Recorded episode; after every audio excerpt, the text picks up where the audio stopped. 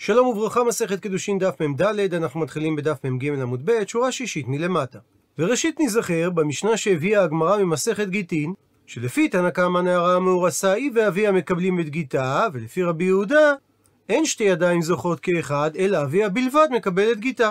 ונחלקו בדבר ריש לקיש ורבי יוחנן. ריש לקיש אמר, כמחלוקת לגירושין, כך מחלוקת לקידושין, ורבי יוחנן לעומת זאת אמר, שהמחלוקת בין תנא קמא ורבי יהודה היא אך ורק בגירושין, אבל לקידושין, דברי הכל, אביה יכול לקבל את הגט, ולא היא בצורה עצמאית. ואמר רבי יוסי ברבי חנינא, מה הייתה עמד דרבי יוחנן אליבא דרבנן? לשיטת רבי יוחנן שאמר, שרבנן, דהיינו תנא קמא, סובר שנערה המאורסה יכולה לקבל את גיתה, אבל היא לא יכולה לקבל את קידושיה, ממה נובע ההבדל הזה? והוא מסביר, גירושין דמכנסת עצמה לרשות אביה, שעל ידי קבלת גיתה, היא חוזרת מסטטוס של נערה המאורסה לנערה שנמצאת ברשות אביה. כך שבאופן עקרוני, נוח לאבא שהיא תקבל את הגט, ולכן בין אם היא קיבלה את הגט ובין אם אביה קיבל את הגט, יחול הגט. אבל בקידושין לעומת זאת, דמפקעת עצמה מרשות אביה על ידי הקידושין, ועל ידי כך אביה הפסיד את הממון שהוא יכול היה לקבל בעבור זה שהוא היה מקדש אותה למישהו אחר, וזה מצב שלא נוח לאביה, ולכן רק אביה יכול לקבל את קידושיה של הנערה, ולא היא. מקשה על כך הגמרא, והרי מה אמר? שזו תקנה שתיקנו חכמים, שיקדש היבם את יבימתו בכסף לפני שהוא בא עליה, דמפקעת עצמה הנערה על ידי המאמר מרשות אביה. ועל פי ההסבר של רבי יוסף ברבי חנינא, היינו מצפים שחכמים יאמרו במקרה כזה, שנערה יבמה לא תוכל לקבל את המאמר בעצמה, שהרי על ידי כך היא מפקיעה מהאבא את זכותו לקבל כסף, אם הוא בעצמו היה מקבל את המאמר. ותנן, אבל שנינו בברייתא, הפכנו דף שקטנה שהיא שומרת יבם מן האירוסין, כך שעדיין רשות אביה עליה כל זמן שהוא לא הסיע, אין עושים במאמר אלא מדעת אביה, והנערה, לעומת זאת שנפלה לייבום מן האירוסין, בין מדעת עצמה בין מדעת אביה, עושים במאמר. והברייתא הזאת היא בהכרח בשיטת חכמים ולא בשיטת רבי יהודה, שהרי לשיטתו אין שתי ידיים זוכות כאחת. זאת אומרת שגם לשיטת חכמים יכולה הנערה היבמה לקבל את המאמר למרות שהיא מפקיעה את עצמה על ידי כך מרשות אביה. וזה סותר את ההסבר של רבי יוסף ברבי חנינא. אלא בעקבות הקושייה הזו אומרת הגמרא, אי איתמר אחי איתמר. אם נאמרו דברי רבי יוסף ברבי חנינא, בהכרח שבאופן הבא הם נאמרו. שאמר רבי יוסף ברבי חנינא, מהי טעמי דרבי יוחנן אליבא דרבנן? שנערה לא יכולה להתקדש לדעת עצמה, למרות שהיא כן יכולה לקבל את הגט לדעת עצמה? מפני שקידושים שיכולים להתבצע אך ורק דמדעתה של האישה, שהיות שהיא מקנה את עצמה לבעל, צריך את הסכמתה. אז כאשר מדובר על נערה, אביה מקבל את קידושיה ולא היא.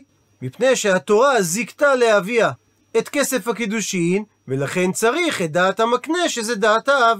מה שאין כן גירושין, דבעל כורחה של האישה היא מקבלת את הגט, אז בין היא בין אביה מקבלים את הגט. כי מה זה משנה לנו אם הוא יסכים או לא יסכים? שהרי הגט ניתן בעל כורחה, כך שלא צריך דעת מקלה, וממילא הוא גם ניתן בעל כורחו.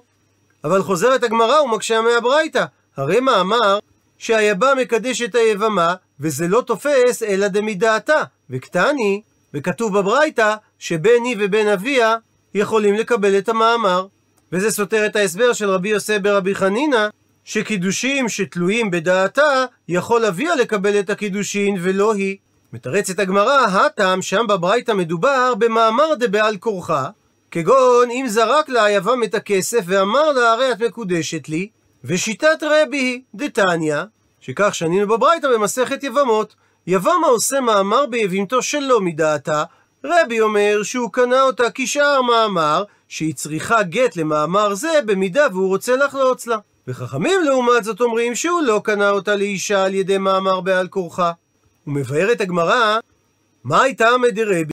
מדוע הוא אומר שהיבם שעשה מאמר ויביתו שלא מדעתה, קנה אותה לאישה? מבארת הגמרא שרבי גמר למד את הדין של קידושים על ידי מאמר מביאה דיבמה. מה ביאה דיבמה תופסת בעל כורחה? והגמרא במסכת יבמות לומדת את זה מזה שכתוב ויבמה. אף החנמי, כך גם כאן בקידושי מאמר הם קונים בעל כורחה. ורבנן שאמרו שקידושי מאמר לא תופסים בעל כורחה, סברי שילפינן לומדים מקידושין. מה קידושין דמידעתה בלבד הם קונים, אף החנמי, כך גם כאן בקידושי מאמר דמידעתה בלבד הם קונים. ושואלת הגמרא במאי כמיפלגי, מה נקודת המחלוקת בין רבי ורבנן? עונה הגמרא שרבי סבר שכאשר חכמים תיקנו מאמר ביבמה, הם סברו שמלידי יבמה מיבמה אבל אלה מילף. דיני יבמה צריך להשוות לשאר דיני יבמה. ורבנן לעומת זאת סברי, שכאשר חכמים תיקנו קידושי מאמר ביבמה, הם הלכו לפי העיקרון שקידושין מקידושין אבל אלה מילף. מאמר יוצר קידושין, ולכן צריך ללמוד את הדינים שלו מקידושין רגילים. ומביאה הגמרא סייעת על ההסבר שאמרנו, הכנמי מסתברא, כך גם מסתבר לומר, כדקמתרץ רבי יוחנן, שההבדל בין קידושי מאמר, שהיא או אביה יכולים לקבל אותם, לבין שאר קידושין שרק אביה יכול לקבל אותם ולא היא, זה מפני שהברייתא דיברה על קידושי מאמר בעל כורחה. והוכחה לדבר מדקתני סיפא, מזה שנאמר בסוף הברייתא, לאחר שאמרה הברייתא שמאמר הנערה יכולה לקבל בין מידת אביה בין מידת עצמה, והוסיפה הברייתא ואמרה מה שאין כן בקידושין, שאותם יכול לקבל רק אביה ולא היא. אלא על פי זה שואלת הגמרא, אם הדבר נכתב במפורש בברייתא, נימה, אז נאמר שתהיה וטיובתא דריש לקיש, שיהיה מפה קושייה מאוד חזקה על דברי ריש לקיש. שהרי הוא הסביר שתנא קמא ורבי יהודה נחלקו גם בקידושין. יענה על כך, אמר לך ריש לקיש, המאני, הברייתא כשיטת מי? כשיטת רבי יהודה, דאמר, אין שתי ידיים זוכות כאחת. ובא התנא של הברייתא לחדש, שאומנם לשיטת רבי יהודה, בגירושין וקידושין רגילים, האבא מקבל אותם ולא הנערה, אבל שונה הדין בקידושי מאמר, שגם רבי יהודה מודה שהנערה יכולה לקבל אותם.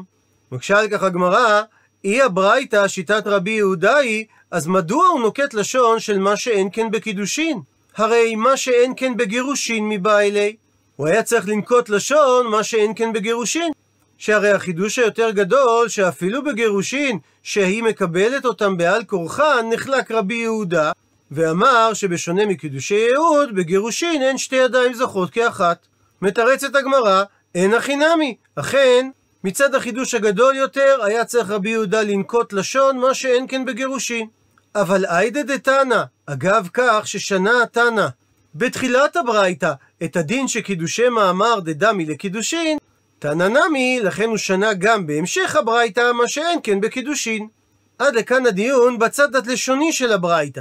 ושואלת עכשיו הגמרא בצד התוכני, ורבי יהודה, מה ישנה מאמר? במה שונים קידושי מאמר, שרבי יהודה מודה לחכמים שהבת יכולה לקבל אותם, מגירושין, שבאופן עקרוני גם הם יכולים להינתן כמו קידושי מאמר בעל כורחה של האישה, ושם חלק רבי יהודה על חכמים, ואמר אין שתי ידיים זוכות כאחת.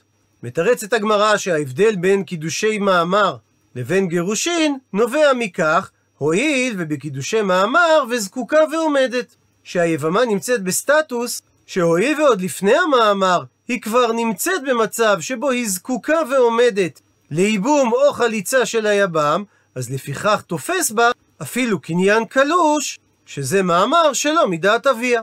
אומרת על כך הגמרא, השתא דעתית לאחי, אז עכשיו שתלית את הטעם שרבי יהודה אומר שהיא יכולה לקבל בעצמה את המאמר משום שהיא זקוקה ועומדת, אז גם להסבר הראשון בדברי רבי יוחנן, שהסביר את חילוק הדין בין קידושין לגירושין לשיטת רבנן, שגירושין היא מכנסת עצמה לרשות אביה, וקידושין לעומת זאת היא מפקעה את עצמה מרשות אביה, נמי לא תיק שלך מעיקרא, גם לא יהיה קשה את מה שהקשינו על כך, מזה שבקידושי מאמר היא מפקעה את עצמה, שהרי ניתן לתרץ ולומר, כפי שהסברנו בדעתו של רבי יהודה, שאני מאמר הואיל וזקוקה ועומדת. ולכן קידושי מאמר לא דומים לקידושים רגילים, כי בקידושי מאמר כבר קיים קשר בינה לבין היבם, ולכן חלים הקידושים אפילו שלא מדעת אביה. מה שאין כן בקידושים רגילים, שלא קיים קשר בינה לבין המקדש, והואיל וזה מוציא אותה לגמרי מרשות אביה, רק הוא יכול לקבל את קידושיה. ממשיכה הגמרא ומקשה על ריש לקיש, תנן, הרי שנינו במשנתנו, שהאיש מקדש את ביתו כשהיא נערה, בואו בשלוחו. עד לכאן ציטוט מהמשנה, הוא מדייק את הגמרא. בואו בשלוחו אין, אכן הוא יכול לקדש אותה, אבל בה ובשלוחה לא ניתן לקדש אותה. ואם כך, יש כאן טיובתא קושייה חזקה דריש לקיש, שהרי מהמשנה משמע שנערה שיש לה אב לא יכולה להתקדש בעצמה. ומבינה הגמרא בשלב הזה שהדיוק הזה הוא לדברי הכל. יענה על כך, אמר לך ריש לקיש, הנמי רבי יהודאי. גם המשנה שלנו היא כשיטת רבי יהודה, שלשיטתו היא לא יכולה לקדש את עצמה במקביל לאבא, שהרי אין שתי ידיים זוכות כאחד. וזה לא סותר את הסברו של ריש לקיש בדעת הנקמה, שגם היא יכולה לקדש את עצמה. מקשה על כך הגמרא, ומי מצת מוקמת לה? האם אתה יכול להעמיד את המשנה כרבי יהודה? והקטני סיפה, והרי כתוב בסוף המשנה, שהאומר לאישה, התקדשי לי בתמרה זו. ואז נתן לה תמר אחרת, ואמר לה, התקדשי לי בזו. שאם יש באחת מהן שווי של פרוטה היא מקודשת, ואם לאו, אין התמרים מצטרפים לשווה פרוטה. שכיוון שהוא אמר לגבי כל אחת מהתמרים התקדשי, אז לגבי כל תמר יש מעשה קידושין בפני עצמו. ואמרינן בהמשך בדף מ"ו, מן תנא, מי זה התנא שסובר שבמקרה שאדם אמר לאישה התקדשי התקדשי, אז מעשה הקידושין חל ביחס לכל אמירה בפני עצמה. ואמר על כך רבא ששיטת רבי שמעוני דאמר עד שיאמר שבועה לכל אחד ואחד. הוא מסביר רש"י שדברי רבי שמעון נאמרו על מציאות של חמישה אנשים שתובעים אדם ואומרים לו תן לנו את הפיקדון שיש לנו בידך. ואמר הנתבע שבועה שאין לך בידי פיקדון לא לך ולא לך וכך גם לשאר האנשים. והלשון הזו נחשבת לשבועה אחת. ולכן אם יתברר שהוא נשבע לשקר הוא אינו חייב אלא קורבן שבועה אחת אלא אם כן הוא אמר לשון של שבועה לכל אחד ואחד בפני עצמו ומכיוון שהספר של המשנה מתאימה לשיטת רבי שמעון, מסתבר שגם את הרישא אמר רבי שמעון ולא רבי יהודה. וכי תימה, ואולי תרצה לתרץ ולומר, שאכן המשנה כולה שיטת רבי יהודה היא, ובפרטי, דהיינו לעניין פירוט וחילוק של לשון האדם בשבועות וקידושין הוא סבר לה כרבי שמעון? שזה לא נחשב אמירה פרטית עד שהוא יאמר לכל אחד ואחד שבועה בפני עצמו? והרי לא ניתן להסביר כך, שהרי ומי סבר לרבי יהודה כרבי שמעון בפרטי? והתניא, והרי שנינו בברייתא, לגבי אדם שכפר בכל הפקדונות ונשבע על כך, שזה הכלל. אם הוא כלל את כל לשונות השבועה ביחד, הוא אינו חייב אלא קורבן שבועה אחת, במידה והוא נשבע לשקר. אבל אם הוא פירט כל אחת מהשבועות, הוא יהיה חייב על כל אחת ואחת. אלו דברי רבי מאיר. רבי יהודה אומר, שאם הוא נקט את הלשון הבאה, שבועה לא לך, לא לך, לא לך, אז הוא יהיה חייב על כל אחת ואחת. זאת אומרת שלפי רבי יהודה זה נחשב שבועות מחולקות. רבי אליעזר אומר שאם הוא נשבע בלשון הבאה, לא לך, לא לך, לא לך ולא לך, וחתם בסוף בלשון שבועה, אז הוא יהיה חייב על כל אחת ואחת מהכפירות בפני עצמה. אבל אם הוא הזכיר לשון של שבועה תחילה, אין היא מתייחסת לכל לשון בפני עצמה, וזה נחשב שבועה אחת כללית. רבי שמעון אומר שלעולם הוא אינו חייב עד שיאמר שבועה לכל אחד ואחד בפני עצמו.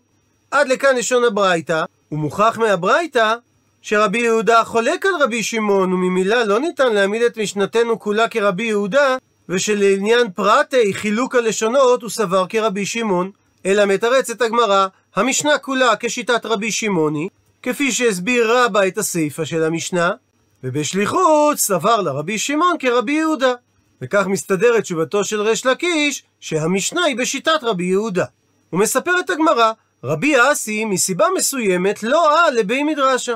לא בא באחד הימים לבית המדרש.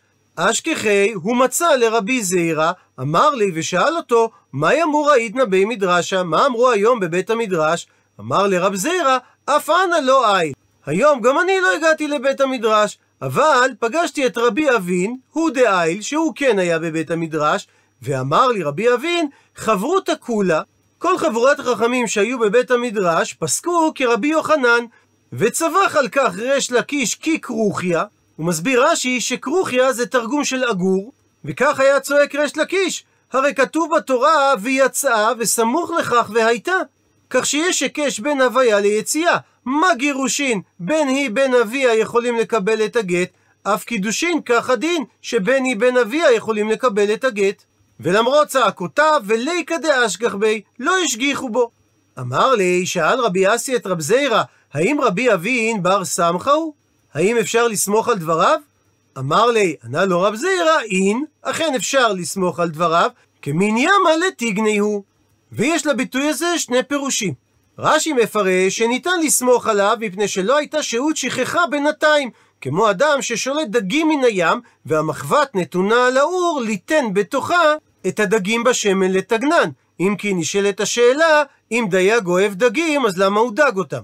פירוש שני, ורבנו חננאל פירש, שמדובר על שני מקומות שהיו קרובים זה לזה. כלומר, אין אדם משקר במציאות שהשקר יכול להתברר בקלות, שכיוון שימה וטינה הם מקרובות שקרובים זה לזה, סבר האדם, אם אני אשקר במקום הזה, יבוא אדם מהמקום האחר ויכחיש אותי, ולכן הוא לא משקר. ועל הסיפור הזה אמר רב נחמן בר יצחק, אנא, אני לא שמעתי אם זה היה רבי אבין ברב חייא, ולא שמעתי אם זה רבי אבין בר כהנא. אלא כאשר סיפרו לי את המעשה, נקטו רבי אבין סתם. ושואלת על כך הגמרא, למאי נפקא מינה? מה זה משנה לך איזה רבי אבין במדויק אמר את הדבר? עונה הגמרא שזה משנה למירמה דידי ידידי. אם נרצה להקשות מדברי רבי אבין שאמר שפסקו הלכה כרבי יוחנן, על דבריו במקום אחר. וממשיכה הגמרא, באה מיני שאל רבא מרב נחמן את השאלה הבאה. הפכנו דף, נערה, מהו שתעשה שליח לקבל גיטה מיד בעלה? הוא מסביר רש"י שהשאלה הזאת שייכת לשיטת חכמים שאמרו שנערה מקבלת את גיטה, אז מהו שהיא תעשה אדם אחר כשליח לקבל את גיטה בחיי אביה? הוא מבאר את הגמרא את צדדי הספק, האם כיד אביה דמיה או כחצר אביה דמיה? דהיינו, מה שאמרו רבנן שהיא עצמה יכולה לקבל את גיטה, מה הם סוברים? האם הם מדמים את יד הנערה ליד אביה, או שהם מדמים את יד הנערה לחצר אביה? ומרחיבה הגמרא ומסבירה, האם יד הנערה כיד אביה דמיה? היא מועילה מצד עצמה, כמו שידו של אביה יכולה לקבל את הגט, ולכן, מה אביה משווה שליח? הוא יכול למנות שליח לקבל את הגט, אז אף היא נמי משווה שליח, כך גם היא, יש בכוחה למנות שליח. או דילמה, או אולי הנערה מקבלת את הגט מפני שהיא כחצר אביה דמיה, כך שאין לה זכות עצמית להתגרש, אלא כאשר הגט הגיע לידה, הוא כאילו הגיע לרשותו של אביה, ולכן, ועד דמתיה גיתא לידה לא מגרשה. עד שהגט לא יגיע בפועל לידה של הנערה, היא לא מתגרשת. עד לכאן הסבר צדדי הספק בשאלתו של רבא, ושואלת על כך הגמרא, ומי מספקא לי לרבא הא? האם ניתן לומר שרבא מסתפק? האם יד הנערה היא כחצר אביה?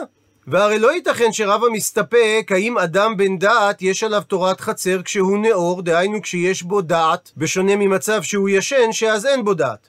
שהרי והאמר רבא, אדם שכתב גט ונתנו ביד עבדה הכנעני של אשתו כאשר העבד ישן, ומשמרתו האישה, במצב כזה, הרי זה גט. מפני שהעבד הכנעני הישן שהיא משמרת, נחשב כחצרה המשתמרת לדעתה על ידה. אבל אם הוא נתן את הגט ביד עבדה הכנעני בשעה שהוא נאור, אז זה אינו גט. מפני שאז החצר לא משתמרת לדעת האישה, אלא לדעת העבד שלה עצמו. ולכן זה לא דומה לחצר גמורה. שהסיבה שריבו חצר כמו יד, משום שסתם חצר משתמרת על פי הבעלים, על ידי שגדרה סביב והוא פותח ונועל. אבל כאשר העבד ניאור, אז הוא כחצר משתמר לדעתו ולא לדעת האישה. הוא מדייק את הגמרא מדברי רבא, כאשר העבד הכנעני ניאור, עמי מדוע זה אינו נחשב גט? מפני דהביה לה החצר המשתמרת שלא לדעתה, והיא סלקא דעתך. ואם היה עולה על דעתך לומר שהתוקף של יד הנערה לקבל את הגט היא כחצר אביה דמיה, אז אם כך, גם כי מה תגית לידה? גם כאשר יגיע הגט בפועל לידה של הנערה, נמי גם אז נגיד שהיא לא תיגרש על ידי כך, מפני דהביה לה החצר המשתמרת שלא לדעת אביה. שכשם שאמר רבא שעבד כנעני נאור נחשב כחצר המשתמרת שלא לדעתה, כך גם נערה שיש בה דעת, אפילו שהגיע הגט לידה, הרי יש בה דעה עצמאית, וזה לא נחשב חצר המשתמרת לדעת אביה. והרי חכמים במשנה אמרו שהנערה יכולה לקבל את גיתה בעצמה. אלא מסבירה הגמרא שלעולם פשיטא לי, היה פשוט לרבה דקיה דביה דמיה. שמה שאמרו חכמים שנערה יכולה לקבל את גיתה בעצמה, זה מפני שהקדימו את יד הנערה ליד אביה, שהיא מועילה בקבלה מצד עצמה. והכי קמי בא אלי, וכך שאל רבא את רב נחמן, מי אלימה כי יד אביה לשב יהי היא שליח או לא? האם כוח קבלת הגט של הנערה מצד עצמה חזק ממש כמו יד אביה?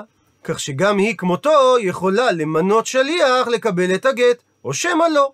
ועל כך אמר לי, ענה לו רב נחמן, אין הנערה עושה שליח. שאומנם יד הנערה מועילה מצד עצמה, אבל זכותה העצמית לקבל את הגט לא חזקה כמו זכות אביה לקבל את הגט עבורה. אי טבעי מקשה הגמרא על דברי רב נחמן, שהרי יש משנה בגיטין שאומרת, קטנה שאמרה לאדם, יתקבל לגיטי, תהיה שליח לקבל את הגט עבורי, הדין שזה אינו גט עד שיגיע הגט לידה. מפני שאין שליחות לקטן, קטן לא יכול למנות שליח, ולכן האדם שמביא לה את הגט, הוא לא שליח קבלה עבורה, אלא הוא יהיה שלוחו של בעל להוליך את הגט ויתננו לה. הוא מדייק את הגמרא מזה שהמשנה דיברה דווקא על קטנה, הא, אם נערה אמרה כך, אז הדין שהרי זה גט. וזה סותר את דברי רב נחמן שאמר שנערה לא עושה שליח. מתרצת הגמרא, אחא במאי עסקינן, כאן במשנה בגיטין באיזה מציאות מדובר? בשאין לה אב. ובא התנא להדגיש שגם במקרה כזה, הקטנה לא יכולה למנות שליח לקבלת הגט. מה שאין כן נערה שאין לה אב, ודאי שהיא עומדת ברשות עצמה, ולכן היא יכולה למנות שליח לקבלת הגט. ועל פי ההסבר הזה, אין סתירה לדברי רב נחמן, שדיבר על מקרה של הנערה יש אבא.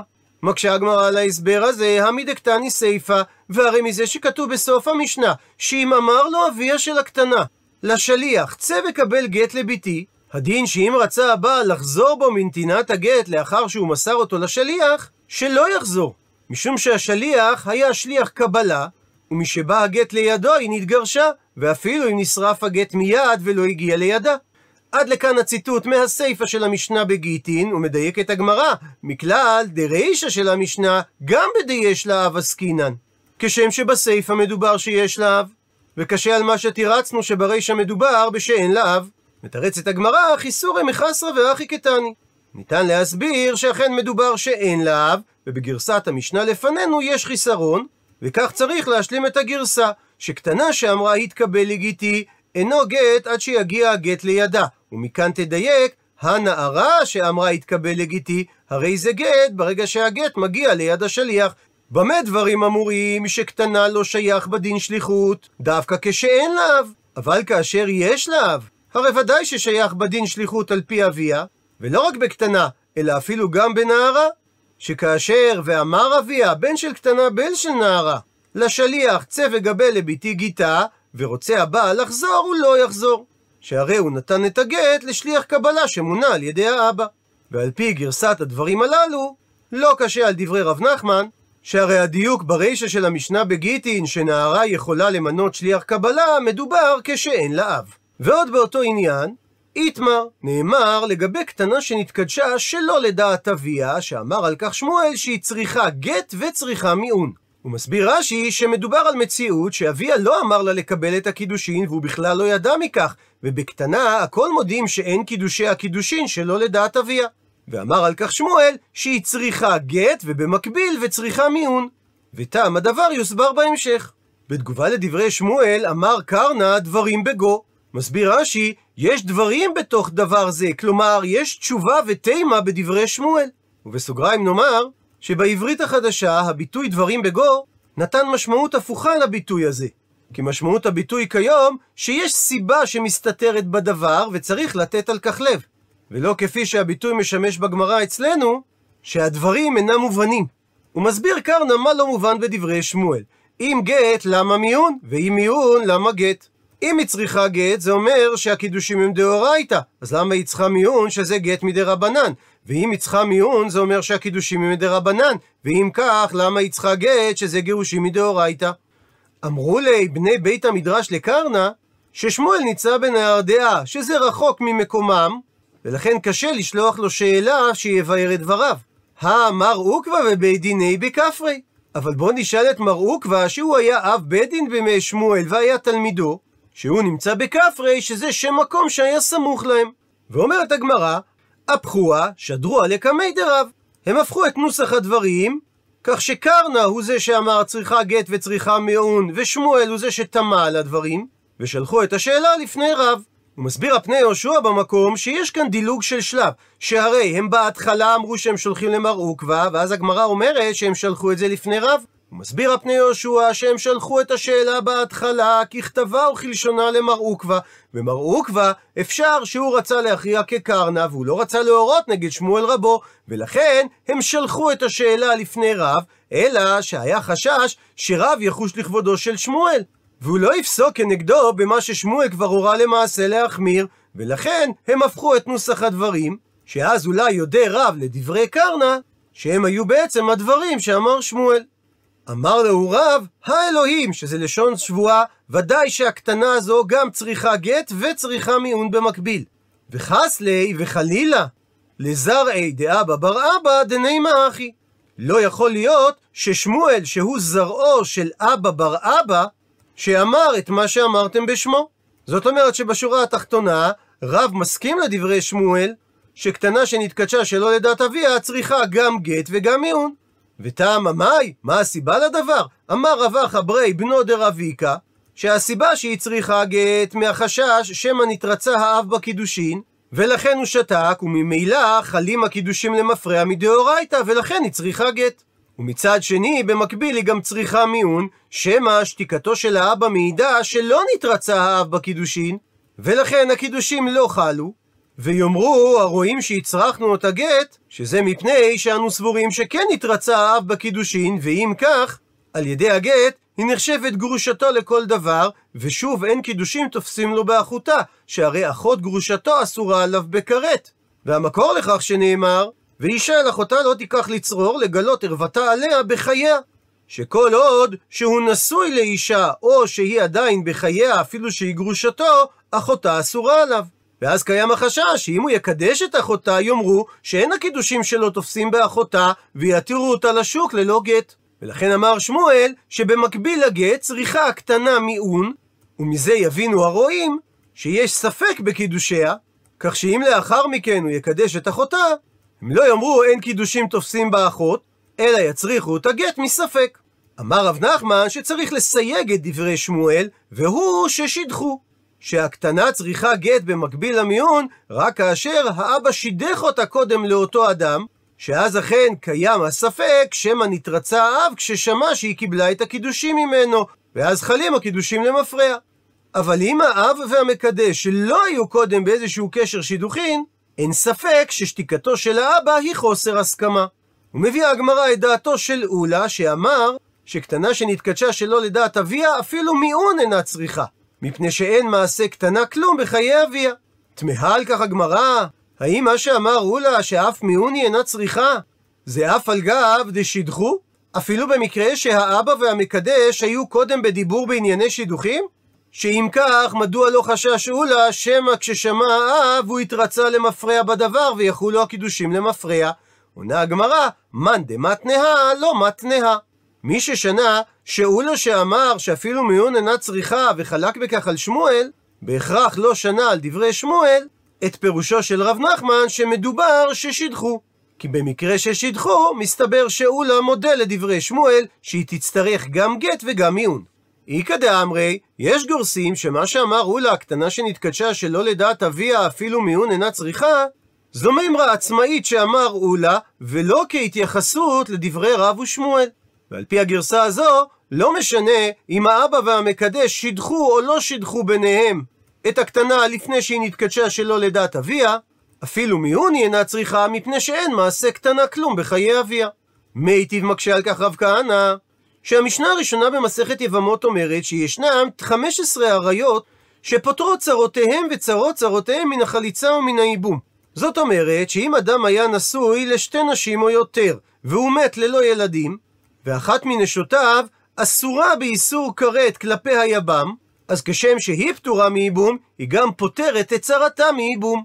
ואומרת שם המשנה, וכולן, דהיינו כל אותם 15 עריות, אם הם מתו קודם שמת הבעל, או מיענו, כאשר היו קטנות בפני הבעל, או נתגרשו על ידי גט מהבעל, או שנמצאו איילונית, שזו אישה שלא יכולה ללדת, וממילא מתברר שכל הקידושין היו בטעות, הרי שבמקרה כזה, כאשר מת הבעל, אותה אישה שהייתה אסורה עליו בכרת לא נפלה לפניו לייבום, וממילא צרותיהן מותרות ליבם. ואחד המקרים שמתוארים במשנה, זה על קטנה שהייתה נשואה לדוד שלה, אחי אביה, שאם הוא מת לאחר שהיא מיענה בו, שצרתה יכולה להתייבם לאביה. זאת אומרת, שיש לנו פה מצב של בת שממאנת בחיי אביה. ומבררת הגמרא באיזה מציאות מדובר. דקידשה מן, מי קידש את אותה קטנה? אלא אם האם תאמר דקידשה אביה, הרי הקידושים חלים מדאורייתא, ואם כך, במיון סגילה? האם היא יכולה להסתפק במיון כדי להתגרש מהבעל? הרי גט מעליה בה. היא צריכה גט גמור כדי להפקיע את הקידושין. אלא לאו, בהכרח צריך להסביר דקידשה היא נפשה, שהקטנה בעצמה קיבלה את הקידושים שלא לדעת אביה, וקטני, וכתוב במשנה, דבעי המיון, שכדי להתגרש מבעלה היא צריכה למען. וזה סותר את דברי אולה שאמר שקטנה שנתקדשה שלא לדעת אביה, אפילו מיעון אינה צריכה. אומרת הגמרא, הוא מוטיב לה והוא מפרק לה. רב כהנא שהקשה את השאלה, הוא גם זה שמתרץ אותה, שבמשנה ביבמות מדובר כגון שנעשה לה מעשה יתומה בחיי האב.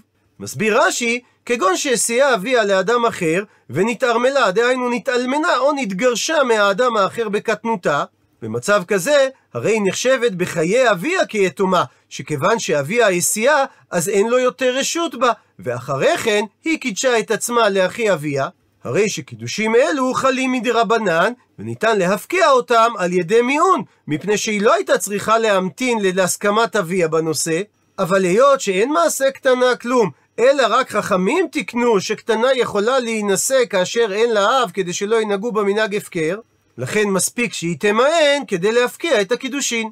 ולכן לא קשה עלו לה שאמר לגבי קטנה שהיא עדיין ברשות אביה, שאם היא התקדשה שלא לדעת אביה, אפילו מיעון אינה צריכה. עד לכאן דף מ"ד. למעוניינים בהרחבה, השתמשה הגמרא בביטוי שריש לקיש צרח כי כרוכיה. ורש"י במקום פירש שזה תרגום של עגור. ועל כך כותב דוקטור משה רענן בפורטל הדף היומי. שקולו המיוחד של העגור נובע אולי מהמבנה הכרוך של קנה העגור. הקנה ארוך מאוד ומפותל בצורת אס בתוך עצם החזה, והוא האחראי לקולם העמוק והמיוחד. היה מי שראה במבנה הכרוך של קנה העגור הסבר לשם כרוכיה. השוואה של מכלול שמות העגור בשפות השונות רומזת לאפשרות שמדובר בשם אונומטופי, או בלשון האקדמיה, תצליל. הכוונה, מילה או צירוף מילים שצלילם מזכיר את הדבר שהם מסמנים. והוא מוסיף שבין החוקרים אנו מוצאים שני זיהויים שונים לכרוכיה, המבוססים על דמיון שם זה לאחד משני שמות לטינים. רבי בנימין מוספיה כתב במוסף הערוך, שזה דומה למילה בלשון היווני שמתייחסת לעורב, חוקר בשם דורציה שהכוונה לכחל, ששמו המדעי ניתן לו על ידי אריסטו, והוא מציין מין הבולט בקולו הצרכני. ואכן פירוש שמו המדעי של הכחל זה בעצם צווחן דמוי עורב. אבל דור עצמו תומך בזיהוי העגור כסנונית, ובעיקר סנונית המערות. כי לדעתו הביטוי שמופיע בישעיהו פרק ל"ח פסוק י"ד, כסוס עגור כן הצפצף, רומז על עוף בגודל קטן המצפצף, ולא על העגור שקולו החזק מגיע למרחק של עד שתי קילומטרים. בנוסף לכך, קשה להניח שחזקיהו, שעליו הפסוק מדבר, יכול היה לצעוק בעת תפילתו לקדוש ברוך הוא כעגור בעת שהיה על ערש דווי.